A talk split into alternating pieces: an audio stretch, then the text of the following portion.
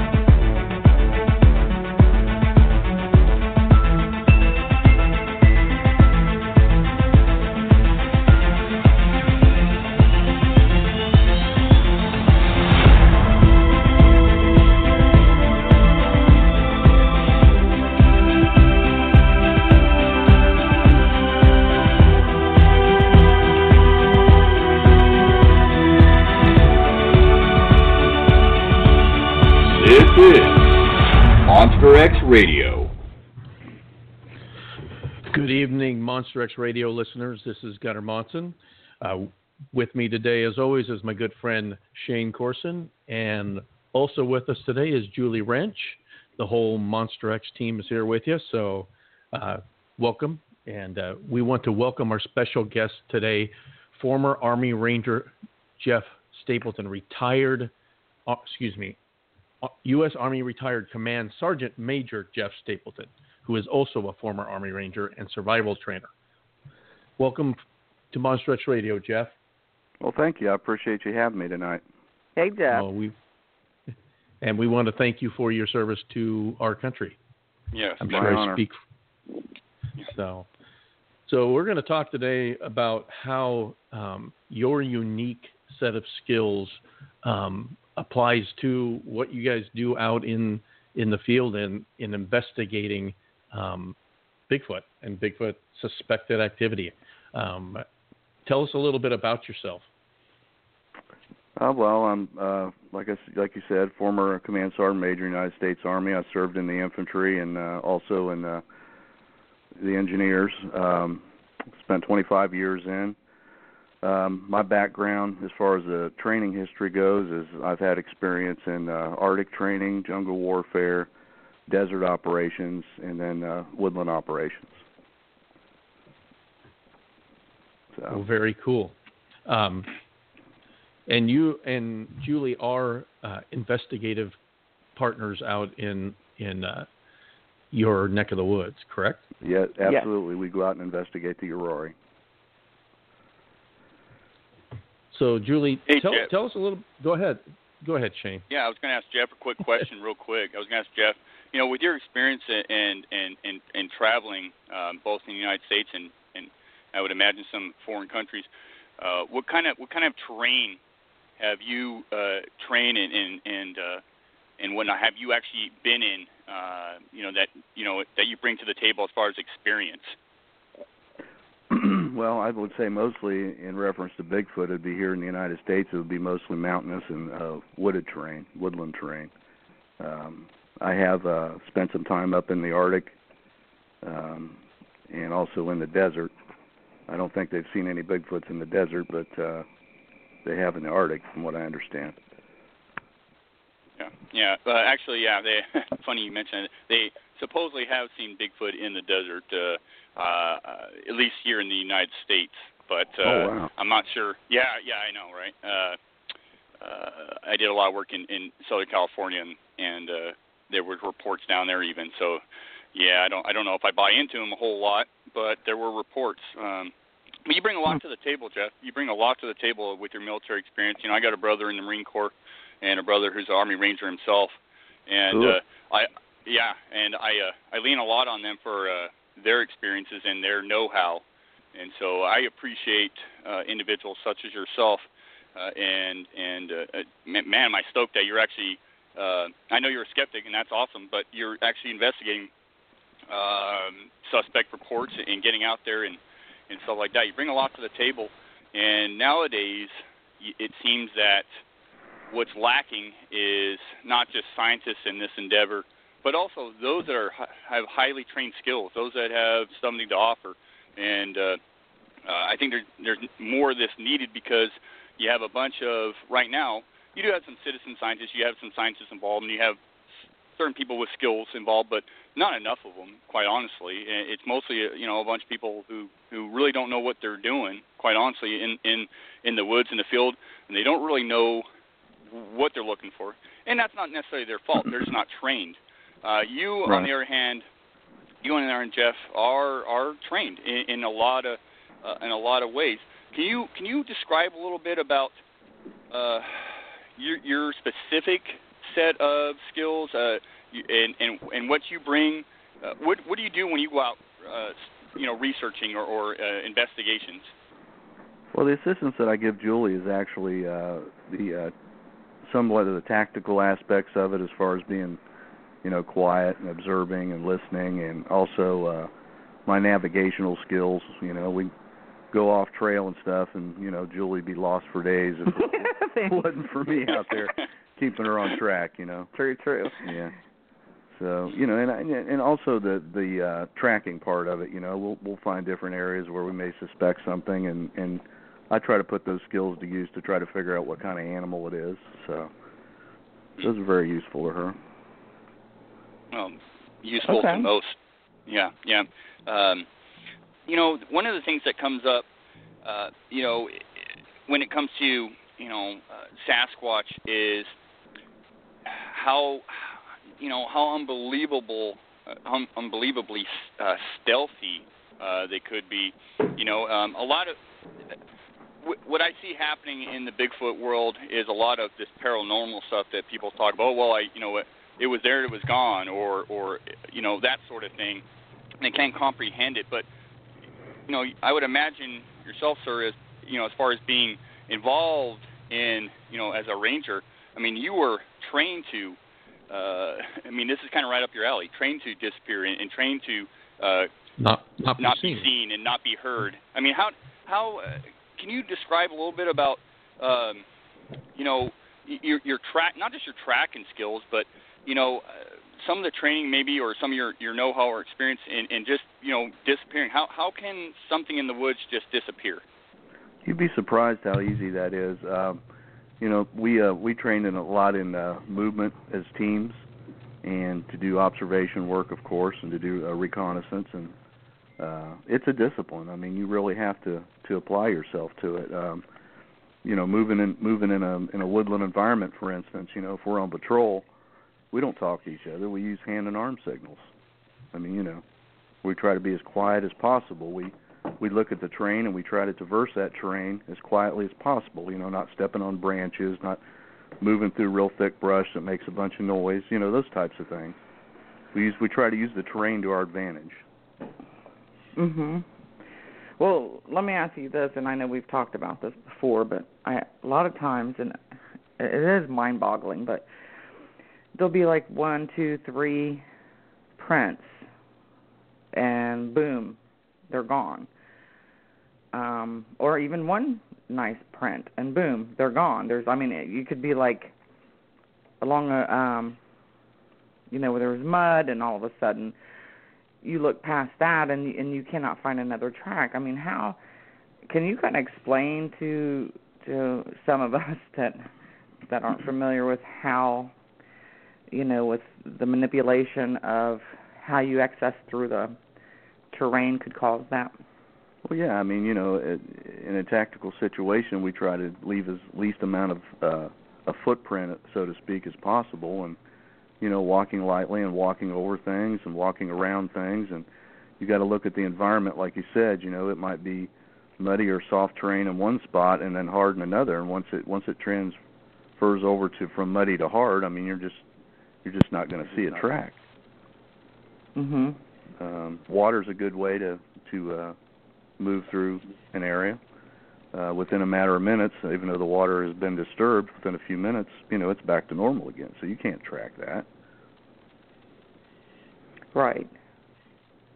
Do you think that they could use like say you're say you're um, getting close to where there might happen to be one of these creatures, and there's a, a lake or a pond nearby. Do you think they would insert themselves into that body of water and remain very still until you pass by? Yeah, absolutely. I mean, that could be a, a learned survival skill that that they use. I mean, um, I know from what little bit I know about Bigfooting that uh, they have been known to be near water. Mm-hmm. And it would make yeah, sense it's that absolutely possible. that- yeah, that in their environment they would utilize whatever. Um, ju- just as we, it's more of our learned behavior for humans. But if they live in that environment and then they kind of own that environment, Absolutely, it- they become one make with the environment and they utilize it to their best ability for survival. just like Well, ju- one- just like other proven animals do. I mean that deer and elk and and bear and and mountain lions do the same thing. Absolutely. Absolutely, and and you know one of the, one of the to as a as a talking point on this is that most uh, most researchers, enthusiasts, whatever you want, investigators that are in the, in in looking for Bigfoot or evidence of, they're always looking for this pristine track, this pristine foot impression. I think they miss a whole lot of stuff, and Mhm. in regards to one track, you know, uh, Derek Randall taught me this, and I consider myself a, a fairly decent tracker. And uh, he he taught me a lot. And one of the things he taught me was, you know, where there's one track, there's always going to be more, but you're not always going to find that perfect impression. What if they get down on all fours? What Oh, are you looking for then? Yeah, yeah, you're looking for maybe knuckles, knees, uh, you know. And so, to the untrained eye, you're like, well, I don't see another foot impression. Well, what direction Mhm. were they going? You know, is there broken branches? Is there soil that's been turned up? Uh, is there in, indentations in the soil? That's evidence of something taking a path. You know, Absolutely. and so and and uh, you know, uh, yourself, Jeff, as you know, as a ranger. I mean, I know you know well about this, how to leave no track. You know, you may leave one, but then, you know, it's going to be very difficult to probably figure out what direction you're going in because you're going to make sure of that. Well, absolutely. And you know, when when we're out there looking too, if uh you know, if we ever come across a track like that and it depending on how fresh it is, that may indicate the direction that uh the Bigfoot may have been moving and you know, some of the things we did in the military is we do we would do an area search. We would fan out and check that area around the footprint. Yeah, Right, right. And and and and what I find nowadays a little frustrating is that most people give up. They they think, oh wow, you know, it, there's one. How how is there only one uh, impression or one track or one footprint? You know, this thing just like disappeared, and I and I, I look at it quite differently. I said, no, it just either took a different direction, or you're just not finding, you're not looking hard enough, or don't know what you're looking for. And I think that's Absolutely. not nine out of ten times that's exactly what's going on there. So people just don't know what they're looking for because they're not trained observers and they're Mhm. not trained um, at, at at finding or tracking. And that's you know it's you know if, if you're in this game, I suggest you you kind of learn learn how to track. You know, uh, uh, I think it's very important, and you're missing a lot of potential uh, evidence or finds uh, by not properly tracking something or looking, you know, trying to understand what you're looking for and what it may be capable of doing because Sasquatch hasn't been proven yet. So I would I would imagine uh, that you know our quarry is uh, pretty dang smart and uh, can make itself disappear very easily. Well, absolutely. You know, tracking is also a discipline. I mean, it's you know, you're not out there for a walk in the woods. I mean, it takes work. You actually Yeah, have and to then- get down and apply yourself. You know. Right, and then you're dealing with all sorts of different terrain and all sorts of different weather. Uh, you know, tracking's different in every you know every different type of fauna. I mean, you got different uh, areas with different types of forests, and then you got weather. You know, whether it's rain or hot or dry.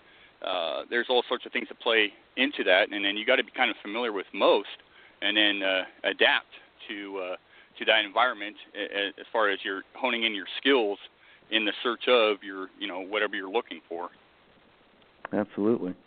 You know, another thing you can do is uh, you can take crib notes. You know, on what you think maybe uh, a Bigfoot would do. It's it's behaviors as as we think they are, and you can apply those to uh, movement for the creature too to try to track it. Mhm. Well, something that Shane just touched on, um, you know, like the, what's going on um, weather-wise when you're out there. Is it raining? Is it sunny? Do you think there's a, an advantage with um investigating, if you will, these creatures when it's raining versus when it's not raining, and if so, why? Well, tracking it would be a disadvantage because obviously it would, it would probably wash out the tracks. But as far as being stealthy, the rain is is real good for that because um, it creates noise itself and it and it uh, drowns everything else out, like your movement. You know, uh, they wouldn't be able to hear you as well. And would that like cut back on the smell of? Oh, absolutely. Yeah. Yeah, absolutely. Yep. So it kind of it, it kind of negates or, or minimizes some of the advantage that they would have uh, over humans in in dry, sunny conditions. Absolutely. Well, and my thinking is if they're, you know, evolutionary um, taught these type of things. I mean, I don't know if it's learned or if it's through evolution. I mean, we don't know what we're up against here, but you, you would think that um they might even think, hey, it's better for me to go hunt when it's raining because that deer's not going to be able to hear or smell me. Done that many a time. You know what I mean? It's like Yep. I've I've had people, I've seen people discuss whether it's it's worthwhile going out investigating in the rain, and I think it is myself personally. if if I had a preference and I was on a mission, I would say the perfect uh conditions for me would be dark, under cloud cover, and rain. Hmm.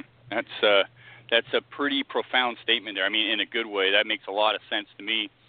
And um, I I also think too. I mean, there's a lot of sightings in that sort of uh, uh, sort of circumstances, but how how how much goes unnoticed in those uh, Mhm. sort of scenarios? I mean, I can only imagine because humans, that's not their element. I mean, especially if someone's not uh, trained to be in those elements. That's not what we're built for. It's we're we're usually uncomfortable in those situations, and we're just not made up to to be in, in that sort of scenario. But a Sasquatch, I imagine, that's perfect. I mean, that's that's perfect uh, for them, as as you just stated. If you were doing what you were doing, Jeff, uh, that's that's the your your ideal situation. Absolutely. I agree 100% on that. Yeah. That's uh, yeah, that's that's a great statement. Now, I wanted to talk a little bit about, um, you know, one of the things I, I find fascinating, you know, with reports and encounters specifically is how someone will be out doing something, and uh, all of a sudden they'll see something move. Uh, You know, I'm, I'm talking specifically about a Sasquatch sign where they were staring at something or something was in the area, but it stayed motionless. I mean, just absolutely still for 15, 20 minutes. I mean, just still, and they couldn't pick up exactly what they were looking at, and then the thing will move or take off. Jeff, being with you know being involved with the you know as an Army Ranger in the military, I mean, how important? I mean, I mean, and, and you could elaborate on this, but I mean, the art of being you know still and motionless. I mean, we're not. Most people are not trained observers, and you know, if something's at a distance. If it's uh, standing still, uh, chances are you're going to take it for a stump, a tree, a bush. Uh, only when it moves do you really kind of pay attention. Uh, you know, I would imagine you, you know, with your experience that uh, you were, you know, you could stay still for a long period of time, and I'm sure in your training you were forced to do that. Oh yeah. Um, yeah, I mean, um, I, I, I'll tell you one of the techniques that I that we that we use is, is what they call scanning. You know, if you if you think there's something out there but it's not moving at all, you just kind of scan back and forth on it, and you use your peripheral vision. And a lot of times, when you do that, and and whatever's observing you thinks you're not looking their way, that's that's actually when they move, and you detect that movement, and then you can figure out exactly where they're at. Hmm. Yeah, uh, and that's been reported time and time again with uh, the Sasquatch phenomena in, in reports and encounters. Is it's when that person turns to leave or turns or takes off, does that Sasquatch or Bigfoot in these reports actually move? Uh, you know, and and a lot of cases have happened with FLIR. You know, uh, at night where somebody's filming something and you get a heat signature and it's not moving. It's just not moving, and it's only Right. when they pan away or look away does that subject, that entity, whatever, actually move. It's kind of aware that it's being watched and realizes the, um, I, I would imagine the significance of being still, and then only when the uh, the person that's watching the subject moves or, or takes its gaze off it, does it move. Uh, you know, I think that's something that a lot of people. Uh, it's hard for them to comprehend the amount of. I mean, for me, Sasquatch has made an art out of it. it it's it's it's built to do this, and it knows to stay still. It knows if it moves, it's going to be seen, and that would that wouldn't just fall in line with uh, actually being seen, but a hunting thing. You know, a hunter. Perfect example of this is if you're hunting, you're not out there flailing your arms, looking around. You're you're not being twitchy. you're actually sitting still, and you're sitting very still, and you're focused uh, because you you don't want to spook anything. Mhm. And that reminds me of um Jeff and I had had this discussion before about like when they were um doing different practices and they would have to do the belly crawl and you know go a few inches stop for hours go a few inches stop for hours and who's to say these things aren't on their stomachs ten feet from you and you can't see it because you're looking up eight feet looking up for something that's eight feet tall oh yeah that's a that's a great point uh, I, I I know Jeff could probably chime in on that as well, but that's mm-hmm. a great point. Everybody's everybody's always looking up for Sasquatch, and they're never looking down or looking up higher than what they suspect a Sasquatch. They're always looking at that seven, six, eight right. foot level. You're looking at for that eight foot tall creature when you know you could have walked right past one, and it was like a foot from your foot or something, and it was just laying there flat on the ground. Oh yeah, absolutely. You know, and that's that's that's instinctive to most animals. You know, when they see something and they think there's a threat, they automatically freeze. They don't move, you know. And they observe you until it's safe for them to to move on, and then they do so. Yeah, we've we've talked about this before on the show. Uh, Gunnar, I'll let you chime in in a sec, but but you know, I know. Uh, you know, I was just I think about this all the time. How many times in my when I'm hiking or walking or, or camping have I walked by a bear or a cougar and mm-hmm. never saw them, or deer, mm-hmm. whatever, never saw them, but they were there, and I guarantee for most people that have been or they're active hikers or campers, uh, they get out not necessarily in remote areas, but you're an active hiker, I guarantee you probably hiked right past a cougar or a bear or a deer or something of that nature and never knew it because not only did they stay still, but you know they and motionless, but they're quiet and they're aware of you and you're just not aware of them and they wait for you to pass the threat to pass by and then they move. Absolutely. Yep, it's instinctive to them. I mean, if people actually knew what's out there watching them, they'd probably be terrified. you did, yeah, indeed. I had an incident when I was in Panama um, where I was up on a on a hill and uh, there was a small opening down in the jungle and I actually observed a jaguar, which is very very rare.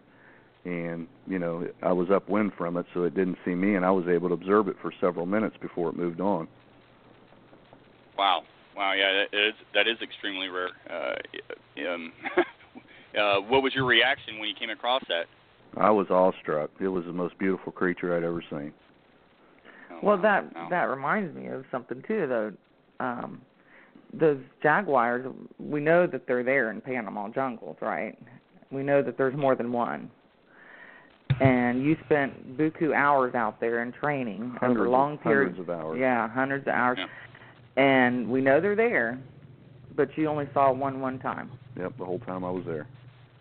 Yeah, and and to me, that's amazing, but yet not extremely amazing because uh, when you don't want to be seen, you're not going to be seen. Mm-hmm. As far right. as I'm concerned, I mean, if, if you don't want to be seen, and I would imagine a jaguar uh, does not want to be seen because if it's Absolutely. seen, then it's given Very up. stealthy creature.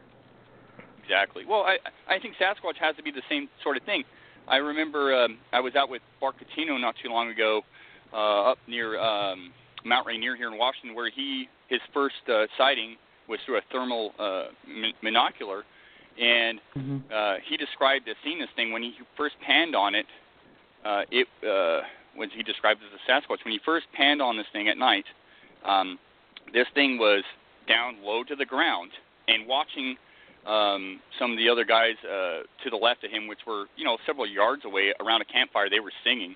He was panning around the, the thermal monocular, and he came across the thing, and, and it was actually watching them, but it was low to the ground. It was very low, not what he expected to be looking at or for.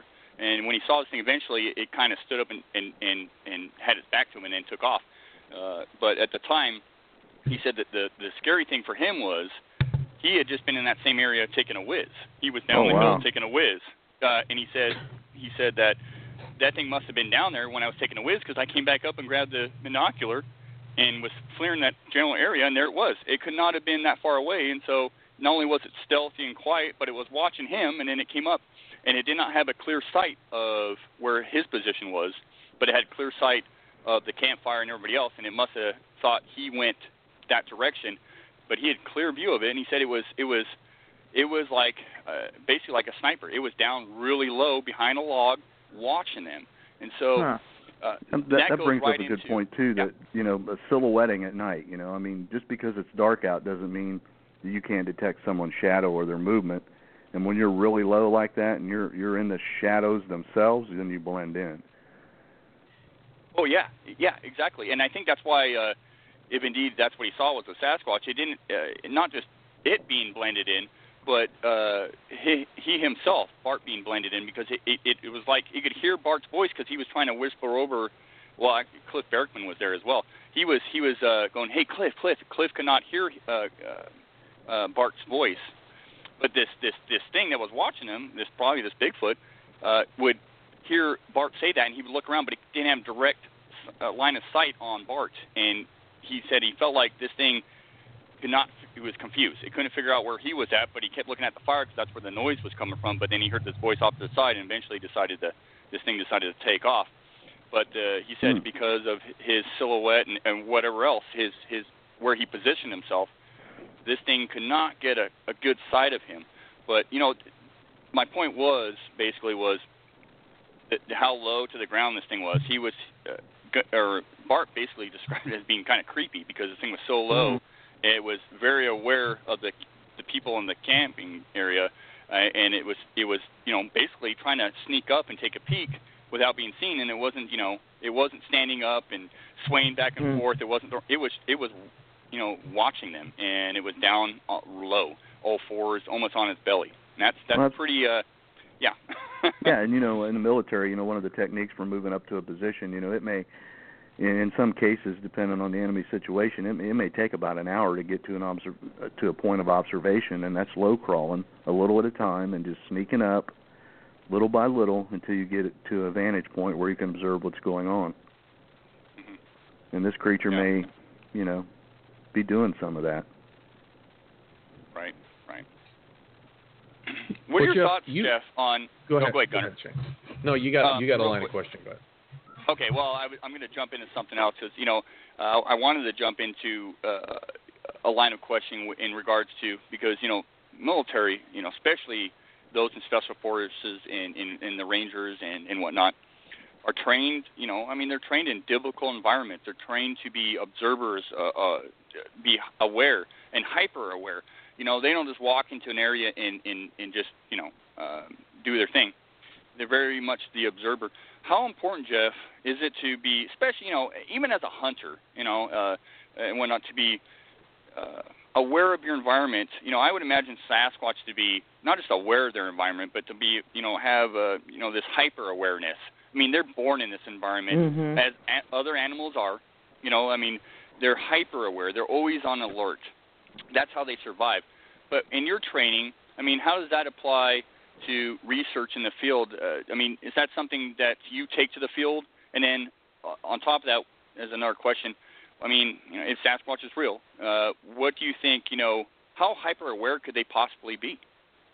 Well, you know, there's a there's a, a huge difference between awareness and hyper awareness. You know, awareness is just us in our everyday activities and just being aware of our surroundings and you know being for the most part you know good with it and calm and everything. But you become hyper aware or hyper vigilant when you feel like there's a, a danger or a threat, and your your senses really become heightened at that point. I mean, your adrenaline starts pumping through your body and you know you start listening and looking and scanning and just every little thing around you, any little creak or crack or pop or anything, you know, you go right to it. Uh, as far as going out and hunting at night here, I'm able to just flip a switch in that respect and just go into that mode and just hunker down and just really, really listen. Now, when it goes from daylight to dark, it usually takes about 20 to 30 minutes for your eyes to acclimate So that's about as much sight as you're going to get for the night, unless you got you know NVGs or whatever, night vision goggles. But yeah, that's that's very important. You know, hypervigilance is very important in being able to detect anything or a threat or anything that's out there. Well, having that, I mean, highly more highly trained because I think that it's been trained out of us um, as you know city folk that don't spend as much time. At, at least folks yeah. that get out and, and hunt hunt, you know, a lot. Um, like our friend Larry talks about getting in that, you know, sinking into the environment from um, everyday life into the woods. It sounds like because of your your high amount of training, that you, like you said, you can flip a switch and and um, go from into hyper awareness. So it oh, is a skill that, a that people can develop. Mm-hmm. Yeah. Yep. So Jeff, what? A, so you're you're still skeptical. When we say skeptical, um, how does that apply to the research that you're doing in terms of Bigfoot? Well, in terms of Bigfoot, you know, I, I to be quite honest with you, I don't really believe in it, but I would mm-hmm. I'd like to be that guy that actually discovers something that's tangible. So when I go out with Julie, I take it very seriously. You know, I mean, we go out and we look and you know we we crawl around and we look around and you know we really take our time and look through an area. And if we see something that we suspect is a track we really take that serious. So you know i mm-hmm. i think you know me being skeptical bringing that to the table just makes me work that much harder to try to prove something else. And me as well because if i see something i'm like whoa what if? And he's like nope there's no what if you know, you see a tree well, break and you're like, what if? uh No, that's not. No, nah, nah, that's not evidence. right, oh, and that's being skeptic. And I, I consider myself a skeptic of the evidence. I think there's a preponderance of, you know, anecdotal stories. I, I believe that I'm still at 98.5. I, I tell people it varies a little bit depending mm-hmm. on the day, but but because I have not seen one, which I refer to as the confirmation experience, and uh, you know, and I others just folks that I just know too many people that that have claimed to have sightings, including uh, Mr. Corson here. That that um, I don't. I, I think that they know what they saw. So that's that's what gets me mm-hmm. to 98.5. I I don't think I've had enough uh, experience. The stuff that I've experienced that's weird that would go in the weird bin um, I don't think it would be enough to move me that close. I might be at 50% just on my own personal experience. No, you know, I, I I use an analytical method when I go through my thought process on things, and I try to rule everything out rather than rule it in, because if you can't rule it out, then it becomes something that you need to investigate. Mhm. Yeah, that's called the null hypo- null hypothesis. Yeah. You know, uh, yeah, and you try to rule out everything before you lean on Sasquatch. And, uh, and you know, and, you know, um, I, I will say that I'm a bit tainted because I, I, for me personally, I know Sasquatch exists. I've seen one, uh, so that's not a question. But I'm very much. It's actually made me more uh, skeptical of the evidence and of the stuff out there because, I mean, quite honestly, if every tree break, every impression, every whatever was a Sasquatch, well, it would have been. We would have proven Sasquatch to exist a long time ago. I oh, mean, it would have been. Yeah yeah, done deal. Especially yep. with people such as yourself in the woods who are mm-hmm. out there investigating. And I appreciate, um, pardon me, I appreciate uh, the skepticism in that approach because uh, there's too many confirmation bias in this in the approach mm. and oh. in the study. knows. Yeah, the boatload. What? What? What? No, don't no say way, so. man. what? You go in the woods. Yeah. I mean, for some, and you that's, go in your that's backyard. sometimes only because some people don't even realize they have that confirmation bias mindset because of of their they background. just don't know what they don't know. Yeah, they right. go in there and and, you can't. I mean, you can kind of look at some of that stuff that is posted on social media and roll your eyes and stuff, but you you know you zip it and you know we we don't post very much stuff on social media for those reasons because we just I mean It's we good enough. we've seen stuff and we've you know collected things and you know we just don't go running out to social media and going hey look at this man you know what what do you think this is and stuff because it's just first of all there's too many um I don't know what's the word I'm looking for rude people Right. That Um, was polite. That was yeah, polite. That's many a polite rude- way to put it. Yeah, too many rude Yeah. people that I've seen rip people to shreds. And I mean, there's a difference between ripping somebody to shreds over something and just saying maybe it could be this instead. And, and a lot of times they they'll get butt hurt and not want to hear about it, but you know, they're putting Yeah, it out what a- there, and that's why we don't really anything that we find of um evidentiary value and it's important, we we're not going to share it on social media. You know, Right. and then people are like, "Well, you you must not be a very good investigator because you don't have a Facebook page full of footprint pictures." and, and it just drives me mad because I'm like, I'm really not into all that posting things because until I see a creature leave that footprint, I can't 100% tell you what left that footprint. I can just tell you I have this weird footprint that is outside the the known um dimensions of what a a human being should have. hmm Well, that's that's a great point, and and I'd rather personally, I'd rather take, and I do, I'd rather take somebody such as yourself, Julie, or Jeff, or Gunnar, or you know, many of the people I go out in the woods with, uh, even those that have had sightings that are very skeptical, because if I come across something that I think's compelling or very interesting, and they, I get a reaction from somebody that says never had any real association with Sasquatch other than coming out on a trip, whether it's a scientist, a biologist, or a, a, your layman, and they go, "Wow, that's that's interesting." That gets that you know gets my cackles up. I go, "Okay, well maybe we're really on to something," and I can get their feedback and their knowledge and their experience, and and also uh, you know. Hey, I'm not perfect. I get excited sometimes, a little bit too excited in the field when I'm. I, I think I've come across something unique or interesting, and the that skepticism or that uh, different set of eyes can go, hey, you know, it could be this. Let's not jump to conclusions here. It could be this. It could be that, or or it is this, or it is that, and that really um, really keeps you um, honest and complacent, and makes you look at it a little bit differently because. Uh, do I want it to be a Sasquatch impression or a tree break or whatever, hair, nest, whatever, but is it? And to have that uh, level of skepticism or on, honest honesty, uh, that's truly important because uh, you know, anybody could anybody can go out in the woods and find something interesting and then claim it's Right. a Sasquatch, and then you know what? You can jump on social media and go, "Hey, look what I found! It the Sasquatch did this," but then where does that get you at the end of the day? Uh, back to square one and nowhere, absolutely nowhere. It Yep. doesn't get you anywhere, and so uh, skepticism um, and honesty and uh, you know uh, an approach like that really uh, to me is you know it's an honest step in the right direction. Well, science Well, is the only way science- to prove anything, in my opinion. Yeah. Oh, Right. Yeah, go ahead. Go. go yeah. No, that Jeff, you're exactly. It, that's the point I wanted to make too. Sci- science doesn't have an emotional attachment to the results of what Right. you're studying. I mean, science Truly is evident. test, yeah, test hypothesis, test result, and then you don't try to fudge the result because you want it to be a particular way. It's okay. I I found this. I vetted this evidence. This was the result.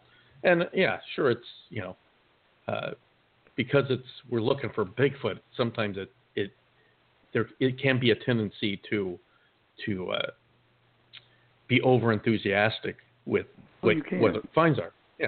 Yeah, but and that's human that nature, you know. You're out there, you're all excited, and you see mm-hmm. something, you're like, "Oh my God, that's Bigfoot." Well, that could, yeah. So long as you put that could be in there, yeah. It's, Right. I, it and I- could I'm- could have been, right. but we won't know that. And I I can tell you one time in Ohio, I was down in this gully and I was looking up on the other side of the gully at some distance. It was probably like a fifty, sixty yards away, and I saw something.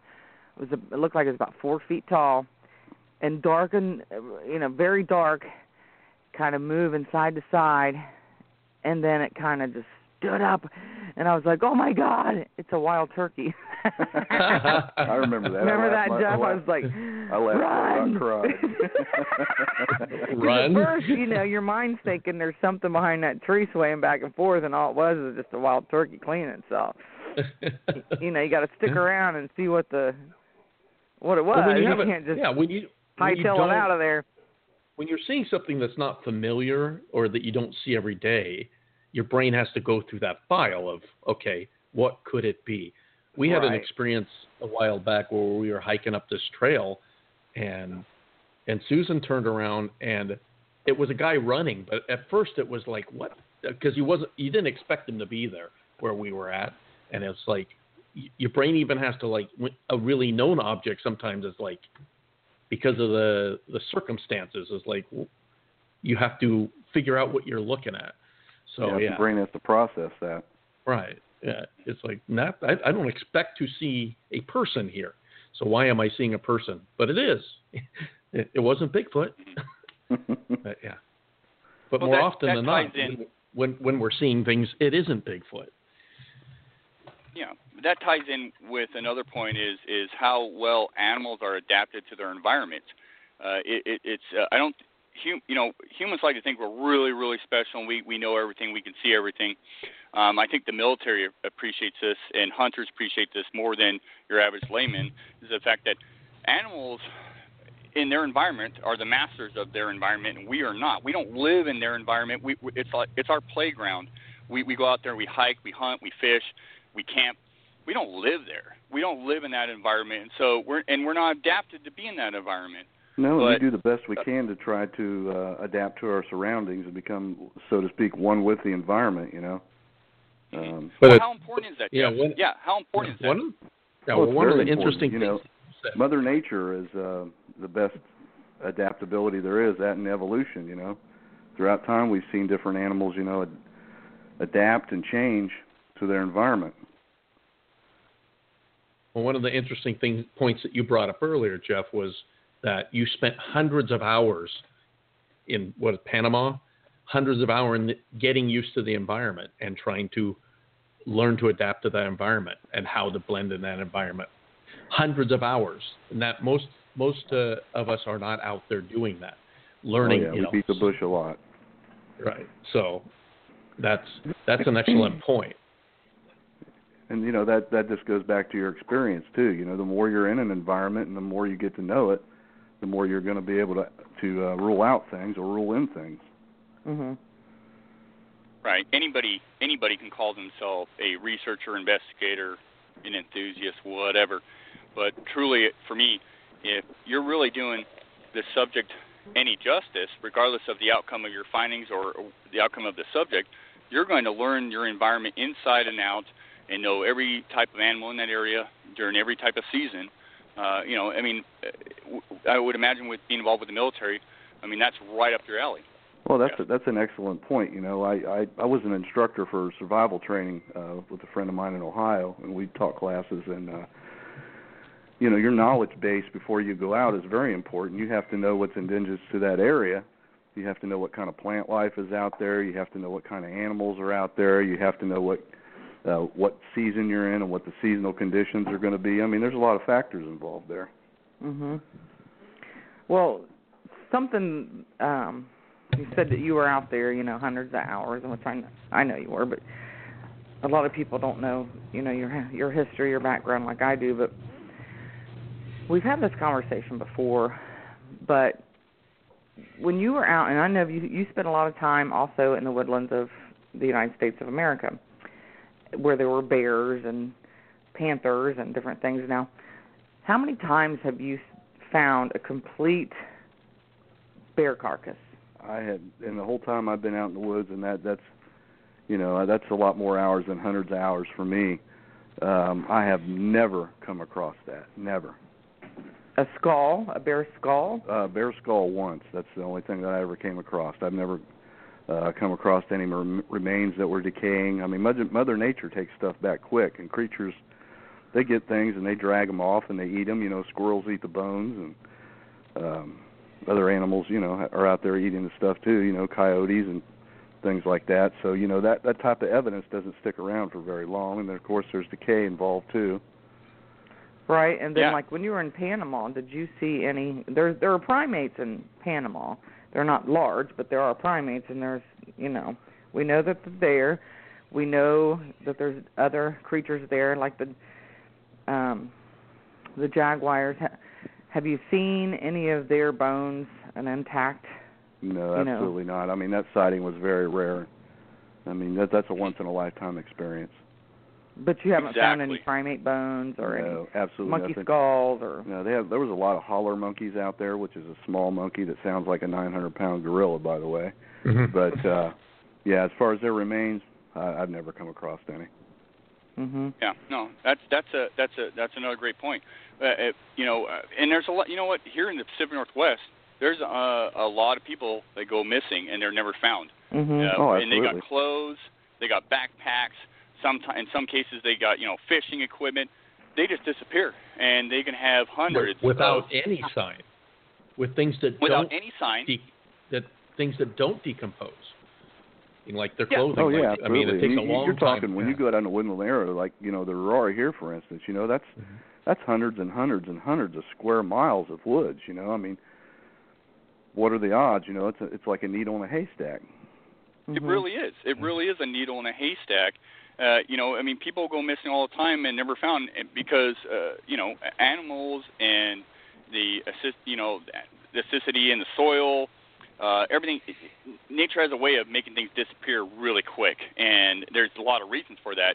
You know, it's the whole pyramid effect. But Mhm. you know, uh, it- it's not mind-boggling me that we we haven't found uh, Bigfoot bones. I mean, shoot, I've never come across uh, a bear body or a bear skull. You're very fortunate. Uh, I know somebody, uh, a hunter, good friend of mine, that recently came across a complete elk body, and he had the the he had the antlers and the skull and everything, and he was floored. He was a once in a lifetime find as far as he's concerned, and he's lived his whole life in the state of Washington. Yeah, that's absolutely uh, right. Yeah, and he was just he was he was amazed. I mean, just amazed, and and you know he was all giddy about it because it's just that rare. Right. But then yeah, I would be again, excited. I, and a lot yeah, of people it's, use that um, as an argument as to why they don't exist, is because well, where's the bones? Where's Yeah, the that's generally the Where's first. this? Yeah, Where's that's that? I mean, generally the first first thing that's that a skeptic, the first question that they Right. bring to the table if they're a skeptic is well why Right. haven't hasn't anybody found a body why why hasn't one been hit by a car and left on the side of the road and you know it's like i don't know well, well, Well, when even if- things go to even- die, Yeah. Go ahead, Shane. when things go to die, I mean, uh, whether it's a house cat, a dog, a raccoon, uh, freaking moose, it doesn't matter. They Mhm. don't just, you know, usually unless they're taken out by a predator, they don't just go out. And I would imagine Sasquatch is, you know, the apex predator in its environment. They, uh, they don't just go out and die out in the middle of a road. They'll, you know, if they know they're dying, they're sick, they're, injured, they'll go to the deepest, darkest place and rest because they don't want to be eaten alive and they want to die in peace and they don't, you know, and they want Mhm. to disappear. And that's, Yep. I mean, truly, Most animals are Uh, like that. yeah, most animals are like that, you know. And man, I'll tell you what, if I was in the woods and dying, I sure don't want to be found alive by some predator and eaten No, alive no. and can't defend myself. I'm going to be Yeah. making sure that if I'm going to die, it's going to be in a spot where they can eat me after I'm dead. right Yeah. that totally Which is exactly what would happen. Yep.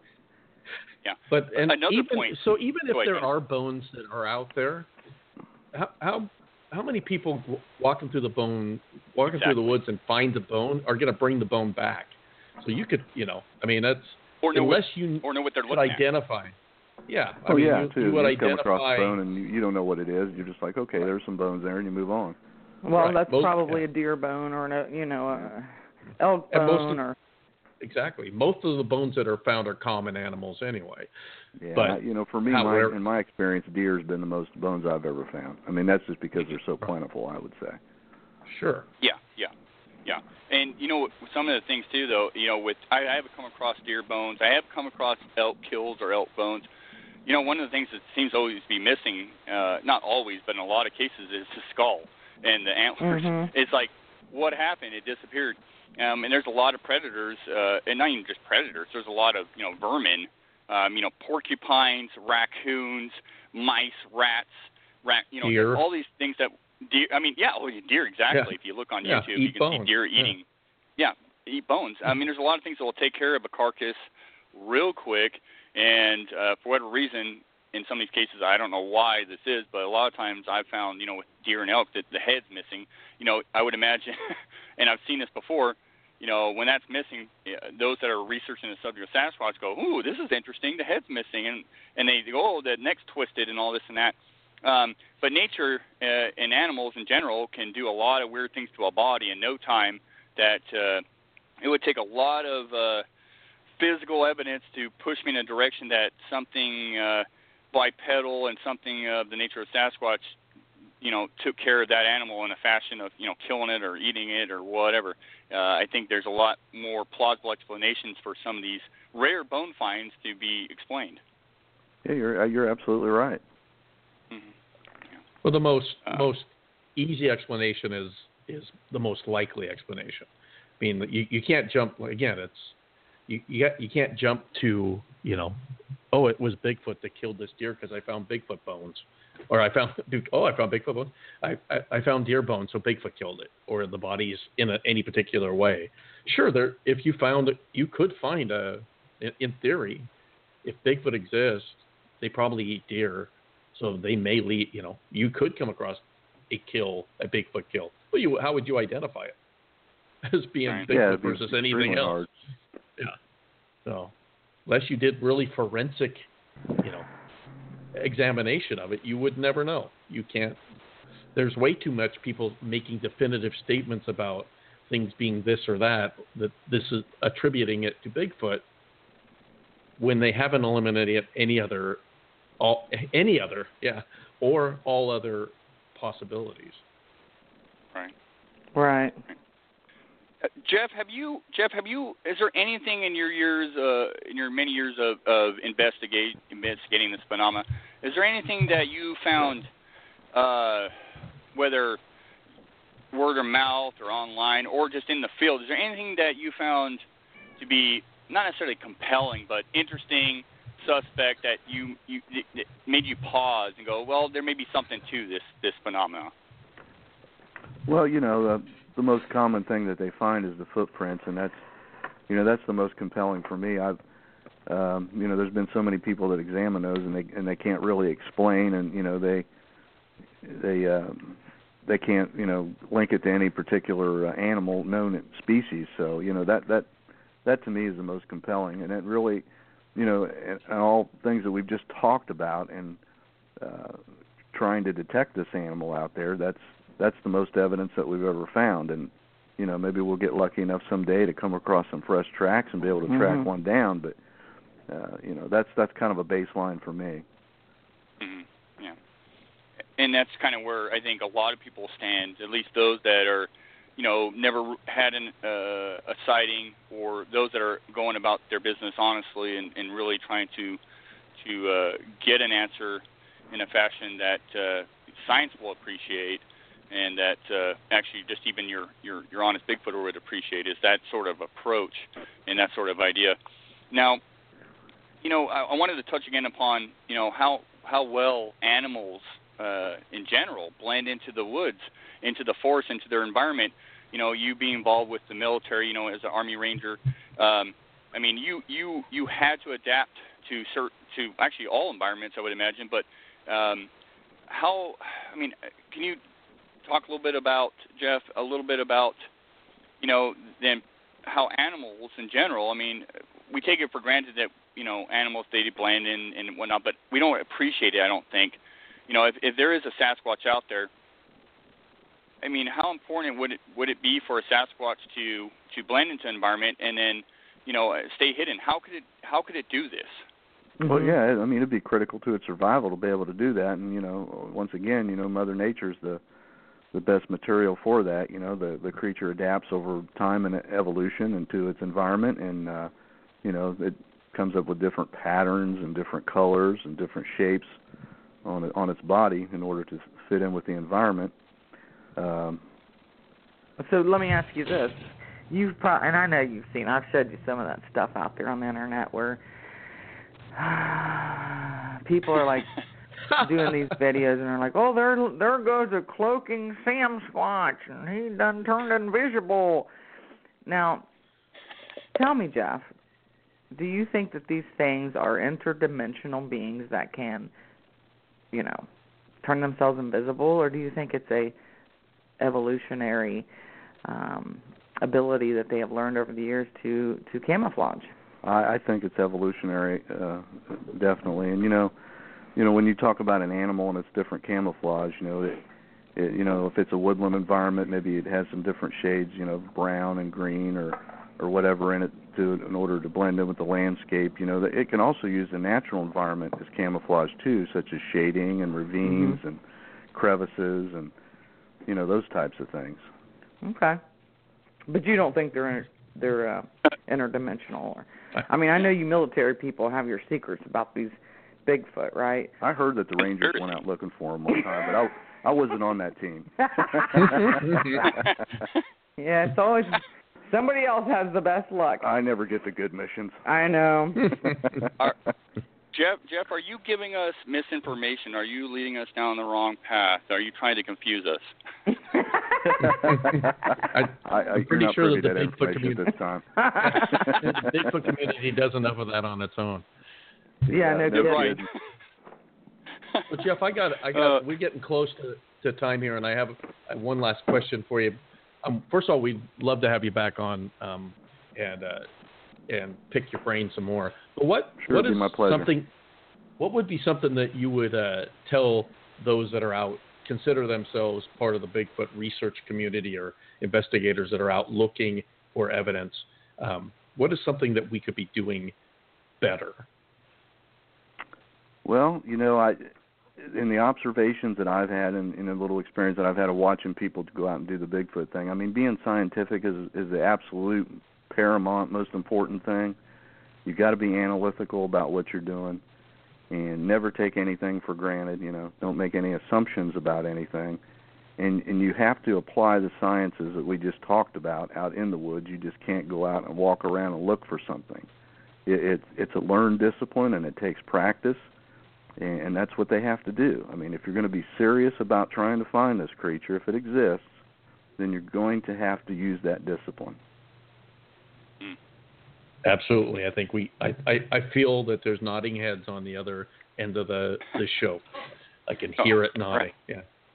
So well we appreciate we appreciate you joining us today. Is there anything else that you'd like to to impart um, to our listeners before we sign off today? Uh, just don't give up and be diligent, and maybe someday you'll be the lucky one. I wish you all luck in the world. Well, thank you, Jeff. We, we will be having Jeff back on um, Awesome. because we've got a lo- we're, we got a lot more questions for him, and I'm sure more will pop up now that we've had a chance to to chat with them. So I, I want to thank my co-host Shane Corson and Julie Rench for for coming, and our guest today, Absolutely. U.S. Army retired Jeff. Command Sergeant Major Jeff Stapleton for for uh, sitting down and talking Bigfoot with us today. And we will be back soon with another episode of Monster X Radio. Until then, go out there and um, do some science. Yes. Science. Science, science, Science. science. Weird. I know it's weird science. Weird science. Yeah, guys, it's been a pleasure, and I would be more than happy to come back and help out with anything that I can. Thanks, Jeff.